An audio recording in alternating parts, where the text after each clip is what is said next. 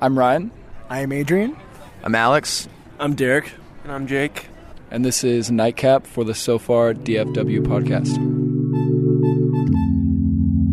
Sofar DFW podcast. Our music sounds like stories. A few of them have actually come from dreams, which is strange. We didn't really think about it for the longest time because we just were focused on, you know, getting all the music together, wrapping it, surrounding the lyrics with the music that we have now. And it's kind of funny thinking about them and where they actually came from. Like the origin is mostly human experience, like what we've we've been through and what, you know, other people may have been through. The songwriting process is a whole different thing than what we've done to make the music around the songs. It's hard to pinpoint where every sound came from because some of them were written a long time ago, some of them were written in the past six months. And uh, the whole studio process has changed a lot of the sound for sure. And and how how do you decide what stays in, what stays out? I think as far as uh, on the upcoming EP, we've tried to balance, you know, having fast pace, fun rock music with also a little bit of the lighter side because the songwriting process really is start singer songwriter and then we kind of populate the full band. And so in that process, we kind of have songs that are all over the map. And as far as track selection, a big point of emphasis for us is kind of balancing out. We don't want to go too far in one direction, too heavy. We want to have some heavy, fun, fast paced songs and have some chill on your couch with your dog or a significant other or both. Okay, so you guys are not all from Texas, but you all met up in Austin.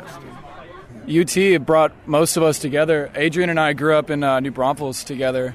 We started playing, I think, in the senior year of high school, and uh, just started jamming around. That's what really, Folk, folk music was our heart. That you know, was that our was our beating heart. Yeah. yeah, and that's where that's where a lot of the songwriting actually took place. Was uh, me and Adrian and one of my really good friends, Brandon Grammerbauer, and uh, we just did a lot in high school, and then um, We were sad kids, very sad kids, you know. but it manifested itself into something beautiful, and you know, meeting these guys is just a blessing. You know? Yeah, for sure. And then whenever we came to college, I met uh, I met Fonzie early on, and then at one of our first shows we ever played, Jake opened up, and he was doing uh, solo singer songwriter stuff and a lot of covers and just really good stuff. And we were sitting there, we're like, this guy is sounding really really good right now. And uh, so we played our set, and we get through the show, and uh, we kind of walk up to each other. I'm like hey man, you sound really good. You sound really good. You know, it's kind of the same thing. We're like, you want to play with us? And he was like, come play with y'all. And we're like, yeah, for sure. So it was, wow. yeah, just The easiest deal on earth. deal. Yeah, no contracts involved, no nothing. We started playing with each other our first show a week after that day.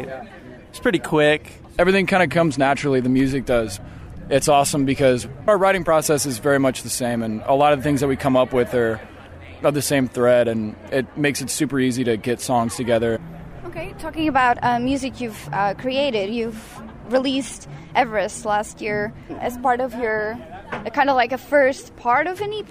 And what's coming up on 2018? 2018, we actually have a single coming out. Uh, we're working on getting artwork for it. We've been um, working with a few different people, and it's just choosing the right visual representation of it, and that can be a huge thing. So, in the next couple weeks, we'll have it out. I think we're really going to be showing off our spectrum here. You know, it's going to be something that's same but different at the same time. It's going to be you know groovy. It's going to be something you can you know dance to a little bit. Also, you can connect to it very well. You know, a lot of people fall in love. A lot of people fall out of love. You know, and it's something that we're going to be showing off a little bit. So mm-hmm. it's, it's exciting. Okay.